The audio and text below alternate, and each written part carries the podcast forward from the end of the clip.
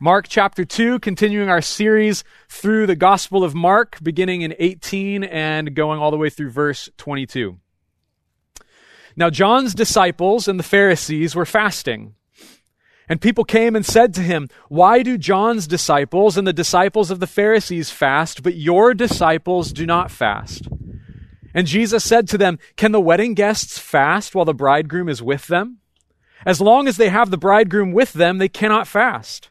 The days will come when the bridegroom is taken away from them, and then they will fast in that day. No one sews a piece of unshrunk cloth on an old garment. If he does, the patch tears away from it, the new from the old, and a worse tear is made.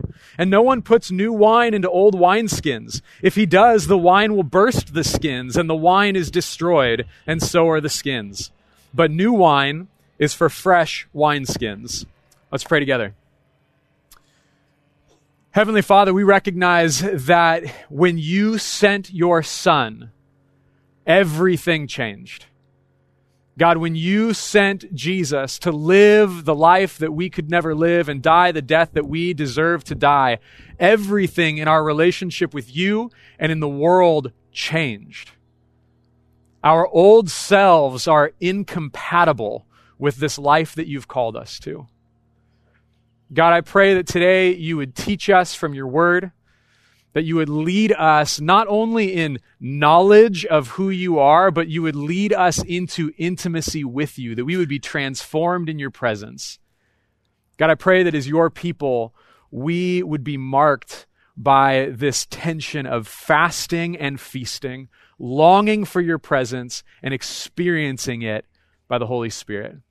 So may your presence just rest upon this place and satisfy our longing for connection, for communion with you. We pray it in Jesus' name. Amen. Well, imagine a young couple preparing for marriage. They're doing everything right.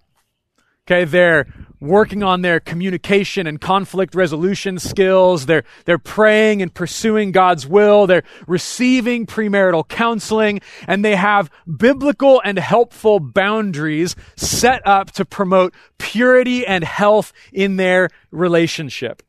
They're receiving tons of compliments and encouragement from people in the church who see their life, see it as honorable, see it as holy. They're, they're paraded in front of the, chu- the church and, and the youth as this godly example of what Christian dating should look like. And as far as anyone can tell, everything is going about perfectly. But what would happen if this couple were to get married and continue living as though they were not married? They continue to live separately. He still lives with his parents and she's with some, some roommates. They're paying their own bills. They, they continue to practice abstinence because that's what they received all the praise for. Everyone was praising them for the purity of their relationship. And so they continue to live by those same boundaries. What once worked for a dating couple is no longer appropriate for a marriage. The wedding changes everything. See, a, a marriage is not just the next step in a committed relationship. It's not like you meet each other, you get to know each other, you like each other, so now you're, you're, you're exclusively dating, and then your relationship grows and you start talking about marriage, and then you get engaged, and then the next step is marriage. That's not how it works. The difference between an engaged couple and a married couple is that the married couple has a brand new kind of relationship. They are now in covenant. They're not just committed, they are in covenant. The wedding changes everything. And so it changes the way a husband and wife are to live. And the disciplines that prepared them for marriage now actually interfere with the health of their marriage because something brand new is taking place. Well, the coming of Jesus has changed everything. The old system of Jewish religion, the old system of Jewish practices that were intended to prepare the people for God's presence is no longer appropriate now that God is present in Jesus. And so Jesus and his disciples are living differently. Jesus' disciples are not fasting as the other pious people. And this seems like a violation of the old system. And so it's seen as a problem by some of the people. Now, to begin understanding the fullness of what's happening here, we need to understand the purpose and the practice of fasting. Fasting is a spiritual discipline. Now, don't get thrown off by that word discipline. The word discipline and disciple come from the same word. We've been talking about this, that a disciple is a learner. A disciple of Jesus is someone who is with Jesus, learning from Jesus, and becoming like Jesus. And so disciplines are the learning tools of a disciple.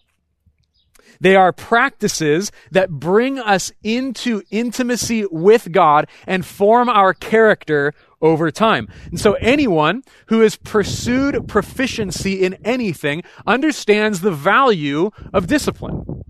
A musician understands the value of disciplining themselves and memorizing their scales. A mathematician understands the importance of the discipline of memorizing and practicing mathematical formulas and equations.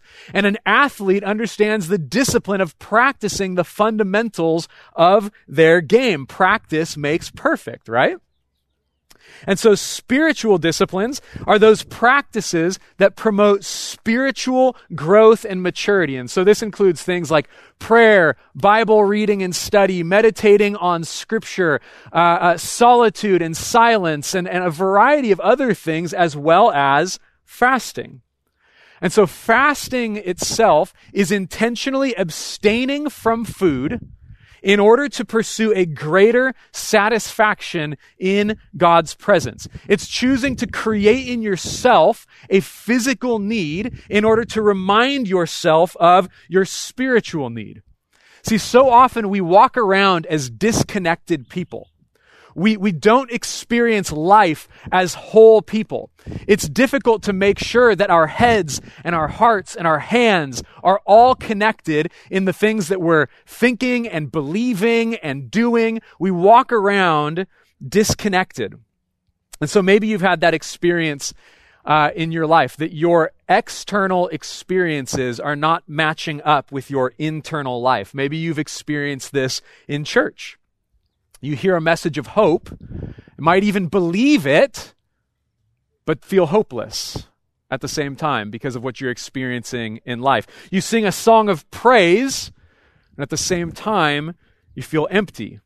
So we don't often experience life holistically as a whole person, mind, body, and spirit. Years ago, I began to recognize somewhat of an imbalance in myself after being in pastoral ministry for years, my, my daily life was a mental, emotional, and spiritual struggle. It was a fight constantly. And yet physically, I sat at a desk or I sat in meetings with people. And so the fight that I was experiencing internal was not connected to the way my physical body was living. And I didn't realize this disconnect until I randomly tried my first jujitsu class. Showed up to jujitsu, got on the mat, started grappling with some random guy, and something happened in my body. My my joints felt disconnected from one another, uh, but for once, the, the fight, the, the internal struggle that I had been having was made physical.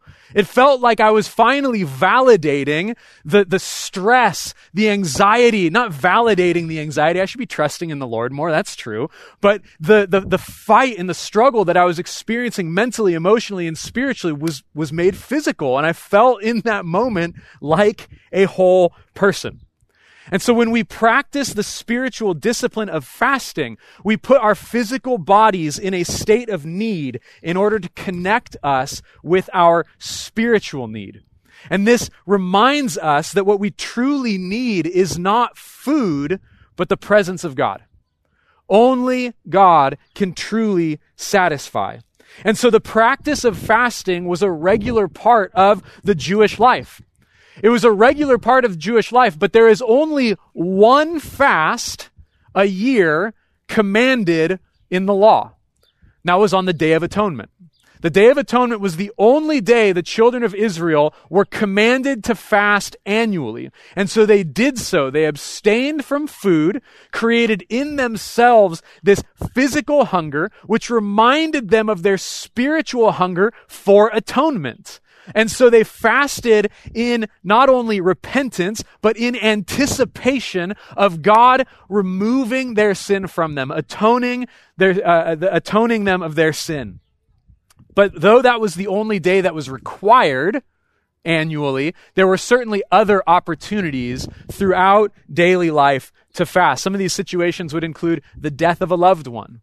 People would fast as they mourned. An illness, they fasted as they longed for healing. During times of hardship and trials and various other seasons of mourning and sorrow, it was in these seasons of struggle and loss that people would fast in order to experience the spiritual and emotional grief in their physical bodies, to experience life, to experience God, to experience the human condition as a whole person, and to remember that all of their life needed rescuing all of us, spiritually, emotionally, physically, needs to be redeemed.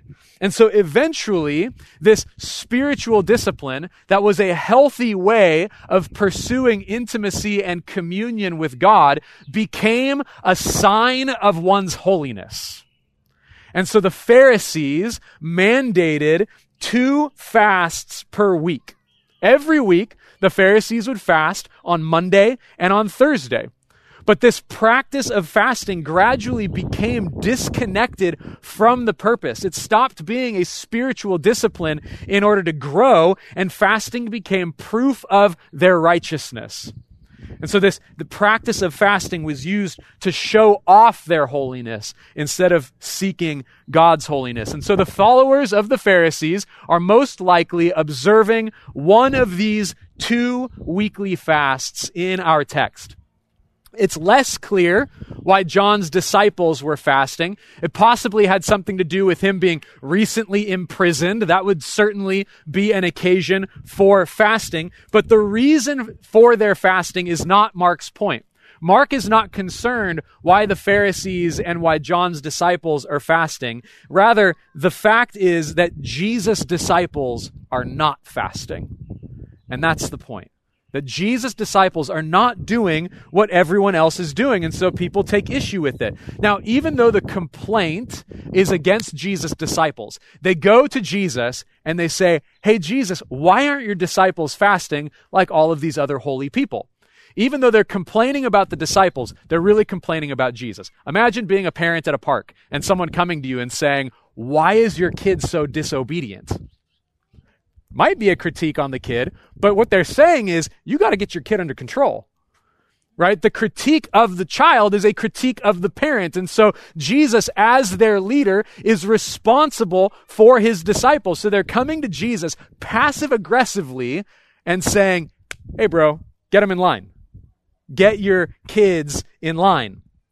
And so Jesus responds.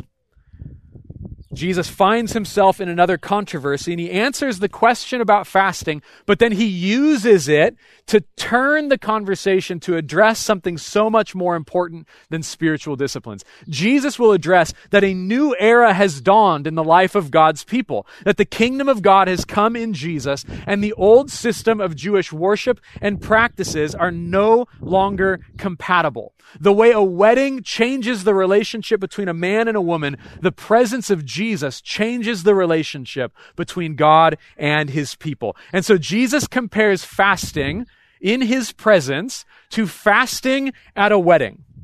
See, weddings were the biggest ceremony, the biggest celebration that any ordinary person would have been invited to in this season. The festivities would last more than a week sometime, and everyone in the community would be invited. And so, if fasting is reserved for these times of hardship and grieving and loss, it would be entirely inappropriate to fast during a wedding.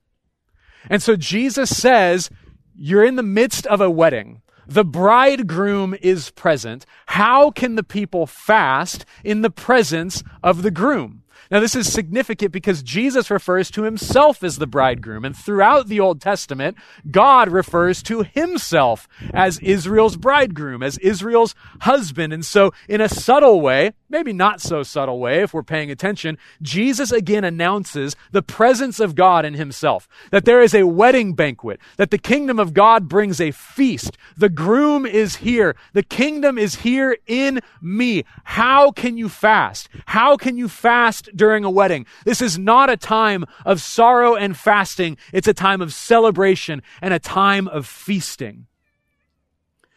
And so the legalism of the Pharisees had them so focused on the practice of fasting that they completely missed out on the purpose of fasting, and therefore they missed out on the very thing the discipline of fasting was training them for. The Jewish system of worship and practice was only a participation in the shadow of what was to come. It was only preparing them for what was to come. It always pointed to a day when it would be obsolete. Now that the kingdom was here in Jesus, everything is different. So if you think about the Jewish system of worship and practice, you think about the, uh, um, the sacrifices, right? The sacrifices not only atoned for their sin, because the sin was in the world, but it pointed them to a day when God would remove sin from the world. The sacrifices would no longer be necessary if God truly came in and eliminated sin and sent the seed of the woman to crush the head of the serpent and, and expel sin from his creation. Likewise, the priests and the temple, they existed to mediate between God and man, but they always pointed to a day when God himself would reign physically, presently on earth. The temple and the priesthood would no longer be necessary if there is not a mediator necessary between God and man. The food laws were established to keep Israel separate and distinct from other nations, but they pointed to a day when all nations would gather around the banquet table in the kingdom and worship the God of Israel. And so Jesus didn't come to abolish the old way. He doesn't eliminate the law or undermine the temple or the priesthood. He fulfills them. And by fulfilling them, he changes everything. How can the friends of Jesus fast when he's with them? Since fasting is remembering and experiencing the need for God's presence, it's inappropriate to fast in the physical presence of Jesus. So the kingdom of God is like a wedding banquet, banquet, and the Pharisees are refusing to eat with the bride and groom. Imagine that. Imagine inviting someone to your wedding and this, this spread is laid out for everyone and, and the, the, the, uh, the, the servers are coming by and they're like, oh, you know, chicken or fish. And you're like, nothing. I'll have nothing and like it. I, I, I reject this food. Like that would just be, it would be offensive. Like they paid for that food. Eat it. The Pharisees are at this banquet table and they're refusing to put anything in their mouths. And so this is offensive. And the animosity would only continue to grow. And so Jesus says that one day the bridegroom will be taken away and that his disciples would fast in that time. And so this is a veiled prediction of his death. He would soon be taken away from them. He would be violently ripped away from their lives, betrayed, arrested, and nailed to a cross. And instead of sitting down at the table and celebrating the wedding between God and his people, the people and the Pharisees sent the groom to his execution. He didn't stand at an altar. He was nailed to a cross. And this was all according to plan. It was all that Jesus came to do because on the cross, our sins are forgiven. It's the fulfillment of that day of atonement that no longer do we need to offer the sacrifices of blood of bulls and goats, but Jesus' blood atones for our sin, cleanses us once and for all, washes us clean, makes us new, and ushers us into the presence of God. Jesus experienced separation from God on the cross that we might be reconciled to Him. The spiritual need that fasting illuminated, the longing for intimacy with God, the longing for reconciliation to God, the longing of being able to approach the presence of God and not die. That's what fasting was illuminating, was finally fulfilled in the death of the Son of God when all people who believe are reconciled to God, and we have the Holy Spirit, the presence of Christ dwelling in us. And so, for those who've trusted in Jesus, the power of his, his presence lives in us every day by the Holy Spirit. And so, this is not a time for fasting. We have been invited to the feast. We've been invited to feast in Jesus' presence. You see, the hallmark of the Christian life is not the presence of spiritual disciplines. You don't look at your life and say, I know I'm a Christian because I read in my Bible and I pray every morning and I fast twice a week and I serve at the soup kitchen and I go to church on Sundays. The hallmark of the Christian life is not the presence of spiritual disciplines, but joy in the presence of Jesus. That is what the believers in the world should be known for, that joy in the presence of Jesus. Christians should be the most joyful people in the community. Christians should be the most celebratory people in Carpinteria, the coastlands, and the nations. We experience the world just like everyone else does. We experience the hardship. We experience the brokenness. We experience that things are not always, things are not the way that they should be, but we also know they're not going to stay that way. The world has no confidence that what we're experiencing in life will go away. There's no hope. There's nothing to root your hope in, whether it's COVID or political tensions or racial reconciliation or whatever you would point to and say, this is what's wrong with the world. There is no confidence that it will ever change unless you're a believer and you know that Jesus is going to reconcile all things to himself, that Jesus is going to make all things new. And so we should throw the best parties. Christians should, when the Christians show up to the party, the party should get better. We don't walk in and just start talking about all the things going on that we don't like. We shouldn't be known by the things that we're against. We should be known by the things that we're for. That we bring Jesus with us. We are for Jesus. We are for seeing Him as beautiful. We're for enjoying Jesus. We don't live to poo poo everything else we don't like. There's certainly things that we need to avoid and abstain from in this life because we're following Jesus, but that's not what we're known by. We're known by joy in the presence of Jesus. Our lives should be marked by joy and gratitude and experiencing the kingdom and his abundance because we've already been made new. We've been made new in the presence of Jesus. We have the Holy Spirit that pours out the love of the Father in our hearts, that cries out, Abba, Father. And so we can live with joy. We put on display not our affliction, but our celebration. But this doesn't mean that we don't also fast. This doesn't mean that Christians don't fast. We still experience distance in our relationship with Jesus. We still experience the tragedy and the consequences of sin and the brokenness in the world and in ourselves. We still experience the longing for Christ's return and the redemption of all things. And so it's entirely appropriate to incorporate fasting as a regular discipline in our lives. As believers, we live in the tension between feasting and fasting. We live in this cycle of fasting and feasting, cultivating our hearts to receive the presence presence of God that He pours out abundantly by the Holy Spirit. And so, as believers, fasting is this beautiful context for training in holiness and in spiritual maturity. We don't fast as the Pharisees, right? Jesus in Matthew in the Sermon on the Mount said, Don't fast like the hypocrites who want everyone to know that they're fasting because they want the acclaim, they want the praise, they want their reward from people.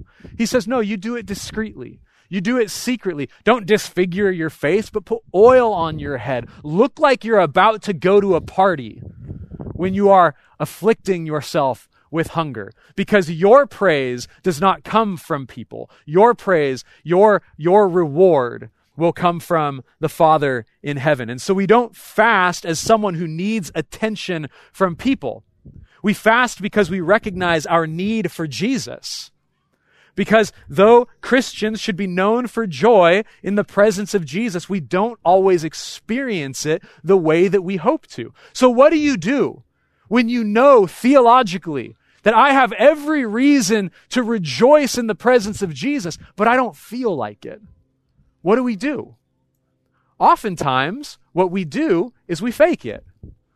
We come to church on Sunday and we put the smile on our face because we want people to know that, yes, I'm a believer. I'm happy to be here. I know we're in a parking lot and the sun is burning my head, but I'm happy to be here. I'm a believer and everything is right and nothing is wrong. We put, we put the smiley face on and we fake it. And this is just as legalistic as the Pharisees. The Pharisees wanted people to see their fasting and say, oh, that person is so close to God. As Christians, we want people to see the smiles on our face and saying, that person must be so close to God. It's legalism all over again. It's self righteousness all over again. It's doing these things to make other people think we're connected to God when inside our lives are falling apart oftentimes. We struggle. We experience temptation and sin, and we need repentance, and we experience hardship and illness and loss and grief and all of these things. And the thing that the worst thing to do would be to just put on a smile on our face and become this legalistic Christian, because in the end, it's our relationship with Jesus that suffers. Like the Pharisees, we get so accustomed to manufacturing something, to manufacturing joy, to manufacturing the smiles on our faces, that we miss out, we numb ourselves if we were to actually experience a true kingdom event. We're so busy concerned about the counterfeit that we miss the real thing when it happens. And so rather than putting on false joy, we're invited to fast. We're invited to press into that, that emptiness that we feel. We're invited to press into that longing, to press into that need for Jesus. Fasting presses us deeper into our need for God. And in this, there's real, honest communion with God. We don't show up to church going like, God, I'm going to worship you because that's what you called me to do. It's a sacrifice of praise. I know inside I'm dead, but I'm just going to keep doing it because that's what you call me to do. Sometimes that can be okay. But when that's a habit and we're missing out on the opportunity to say, God, I'm empty. I don't feel like this. I feel distant from you. I feel disconnected from you. I don't feel your presence in my life. And I know theologically that that's not true, that you shall never leave me nor forsake me. But inside, I'm not experiencing that we have this beautiful invitation to fast and to commune with God in that need. See, fasting's not a hunger strike. Fasting is not a temper tantrum. You're not saying, God, I'm not going to eat until you do this for me. I'm not going to eat that until you you remind you you do some miracle to make me feel your presence. That's not what it's about. It's about taking a humble posture recognizing that you're not experiencing the satisfaction and the joy in God's presence that you long for. And so you abstain from the food that satisfies hunger in order to focus on the spiritual satisfaction and contentment in your soul that only Jesus can provide. And so we fast from food that we might feast in the presence of Jesus. And so a healthy Christian life will experience these cycles of fasting and feasting. If we don't plow the field and sow the seed, we can't expect to reap a harvest. And so we plow and sow through fasting that we might experience the harvest of intimacy and joy in the presence of Jesus. So, how would you describe your current experience with Jesus? Are you experiencing his presence? Are you experiencing his, his activity in your life? Are you experiencing his kindness and his goodness to you? Not just theologically, not just something that you know in your head, but has it made its way to your heart and to your whole being? Do you know him uh, it, to be true and does it align with your experiences of him? If the answer is yes, then praise God. You're in a season of feasting. You're in a season of celebration. You're in a, in a, in a season that God wants you to enjoy and to, and to live it up. God wants you to throw a party, to give thanks to God for what you're receiving from His hand. But if the answer to that question is no, it doesn't mean that you're any different from the people who are experiencing that. If you feel disconnected from God, then I want to encourage you to own that to, to press into that and to recognize the invitation that God gives us in fasting. Let the hunger remind you of your spiritual hunger. And as you long for a meal, remember that Jesus is what truly satisfies. And when you break your fast, when you sit down at the table to, to eat once again, receive it from the hand of God as something beautiful, designed for you to enjoy, designed to give you strength. Celebrate that and let it point you to the satisfaction that's coming when He returns and there is no longer no separation between us and the Lord. But fasting and feasting are not something that we do only in response to how we feel. We don't just do it when we when we feel like it. We don't fast when we're when we're sad and, and, and celebrate when we're happy. It's also an intentional practice in order to cultivate healthy spirituality because no matter how good things are, you're still in need. No matter how good things feel, you're still in need. And no matter how bad things might get circumstantially, we, if you know Jesus, we can agree with the psalmist and say that in his presence there is fullness of joy, and in his right hand there are pleasures forevermore. And so the Christian life is this tension, this cycle between fasting and feasting, tilling the soil, planting the seeds, and enjoying the harvest, not out of legalism, not to show our righteousness, but to honestly commune with God in all seasons of life. Because, church, the presence of Jesus changes everything. So many times, we come to Jesus and think that Jesus wants to reform our lives. Jesus is something that we add to our lives that's going to make it better. And yeah, now that Jesus is there, I'm going to clean up this area and I'm going to clean up that area. And so we use Jesus to reform our lives, much like the Pharisees used spiritual disciplines to reform Israel. But Jesus didn't come to reform you. He came to transform you. He came to make you something utterly different in his his death, your old self was crucified. And in his resurrection, you have been raised to a new life. And this new life means that you have a new purpose. And the things that worked for us in the past are no longer helpful. The things that we would use to comfort ourselves in the past are no longer helpful. Whether those are substances or sin or relationships or whatever it is, the way we got through life in the past is no longer helpful. The new era is completely incompatible with your old self. And this is what Jesus is getting at in these last two metaphors. Jesus hasn't left the conversation about fasting, but he's shifted to talking about the motives and the goals of all of our worship practices, including but not limited to fasting. He talks about clothing and wine, two very important things at a wedding banquet clothing, and wine. You got stuff in your closet that you only bring out during weddings, right? So did they, right? And so Jesus talks about clothing and wine. He says, No one takes a new patch and sews it on an old garment. The old garment is already shrunken. And so if the new patch goes over the old garment and then you wash it, the new patch shrinks and now your clothes just look funny. He says, No one puts new wine into old wineskins. Back then, wine was fermented and stored in animal skins that had been stitched together. And as the wine fermented, the skins would stretch. And so if you put new wine, unfermented wine, in old, already stretched wineskins, then when the new wine fermented and stretched the wineskins, the wineskins would burst and the wine would spill out. Jesus says, you don't do that. In the same way, Jesus didn't come to put a patch on Judaism. Jesus didn't come to pour out the kingdom of God into a shadow, a, a, a, a, vague shadow of what it was pointing to. It would be like, like pointing us, going to a signpost and clinging to it and believing that you've arrived.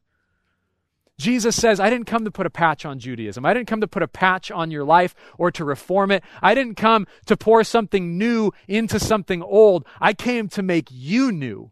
The new wine of the kingdom is for the new creation of God's people who have been transformed by the Holy Spirit. He didn't come to reform Israel. He came to transform all who would receive him. He didn't come to call people to a reformed obedience to the law. He fulfilled the law and completely transformed the way we relate to God. He didn't return Israel to their former practices, which only reminded them of their separation and their longing, but he ushered God's presence into a world and into our very hearts. And so Jesus hasn't come to patch up your life. He hasn't come to put a patch on your life. What is now new is completely incompatible with who you were. The gospel is not about adding something to your life. It's about, ref- or it's not about reforming your old life. It's about being transformed in the presence of Jesus. We don't invite Jesus into our life as some new hobby that we have, some new belief that we have, some new passion that we have that just comes alongside everything else. Jesus coming into our lives means our old self has been crucified. You're dead. And he has raised you to new life in him. He is making you new. And so the spiritual disciplines are invitations into his presence. Fasting is an invitation into his presence. And it's in his presence, it's in his presence that we'll be changed. It's in his presence that we will be transformed. And so I want to close with another invitation. This week, some of us need to fast and pray. Some of us haven't been experiencing the satisfaction and the joy of God's presence, and it would be wise for us to practice the discipline of fasting. Now, for some people, it might not be good, maybe because of a medical reason or whatever, to fast from food, right? That might, that might cause more problems in your life. Those of you who that, who are there, you know who you are.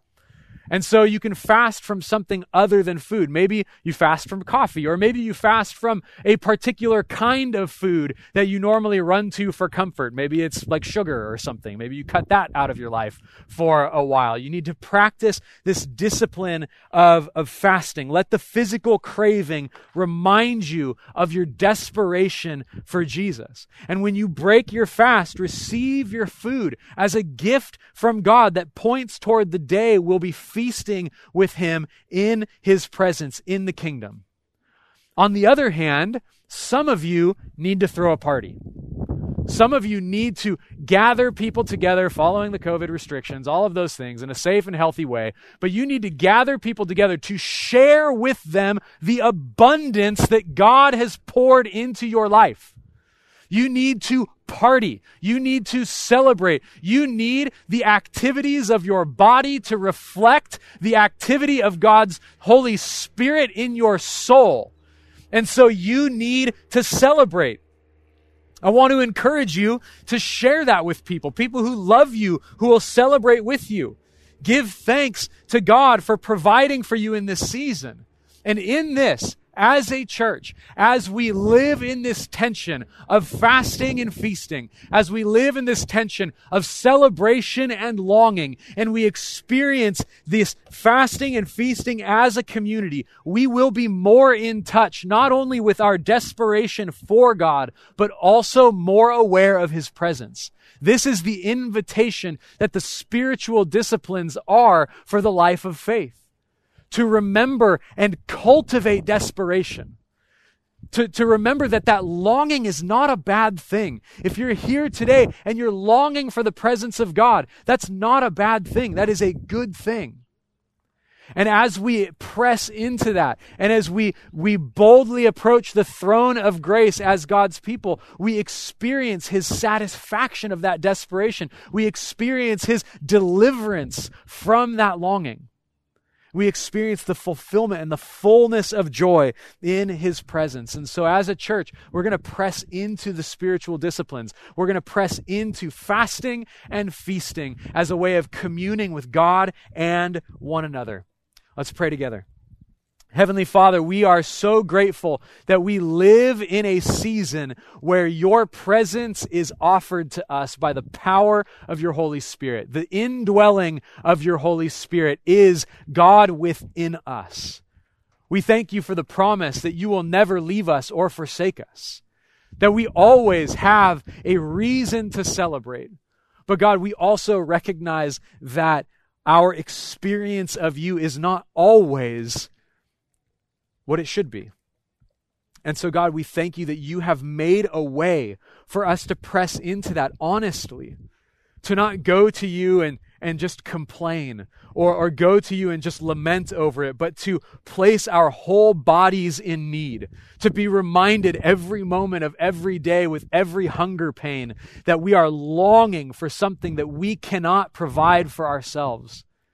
And God, when we experience that fullness, when we experience the abundance, when we experience the presence of God being poured out into our hearts by the Holy Spirit, we will have cultivated an environment to receive it with the fullness of joy. God, don't let us miss out on your presence because we're too busy filling ourselves with things we don't need. God, remind us of our desperation for you so that we can celebrate it when your presence comes in its fullness. God, we pray that we would even experience that now in our time of response as we sing, as we worship, as we rejoice in the gospel, the good news of what Jesus has done for us.